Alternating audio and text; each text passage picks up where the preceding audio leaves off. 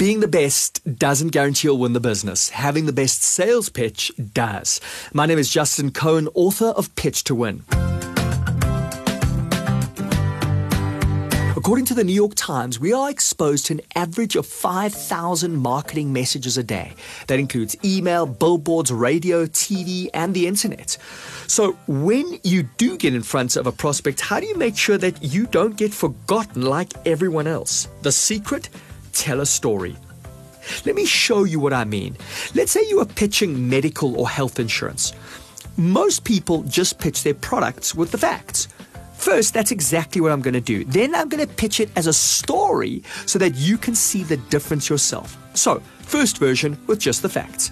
It's very important that even young people have a good medical aid or private health care to cover any hospital expenses that may arise. An illness may be unexpected, and if one doesn't have sufficient funds available, one may be faced with both medical and financial problems. Therefore, everyone should have good medical aid.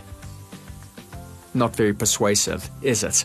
Now I'm going to give you the exact same information, except through the power of a story. Here goes. My friend Howard was fit, active, and just 24 years old when his doctor told him, You've got cancer. He shook his head in disbelief, not realizing it was about to get a lot worse.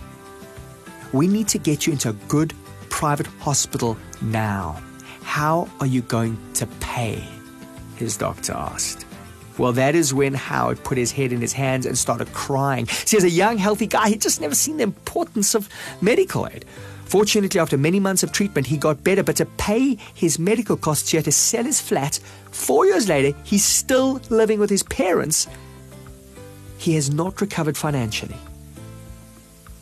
The biggest cause of bankruptcy in South Africa today is medical crisis. Which of those two messages is more likely to motivate you to get medical aid? Without a doubt, the second one, right? Why? Because the second one used a story. Stories activate the emotional part of the brain, and people move emotionally before they move any other way. No emotional connection, no connection. Also, notice that in the second story, I didn't even tell you to buy medical aid. You made that decision yourself after experiencing the bad things that could happen if you didn't buy. See, stories are like a virtual reality machine. When we use them to sell, we make our prospects feel what it would be like to use our product, or in this case, what happens if they don't. Now, you get stories from your customers. Find out how they are benefiting from your products.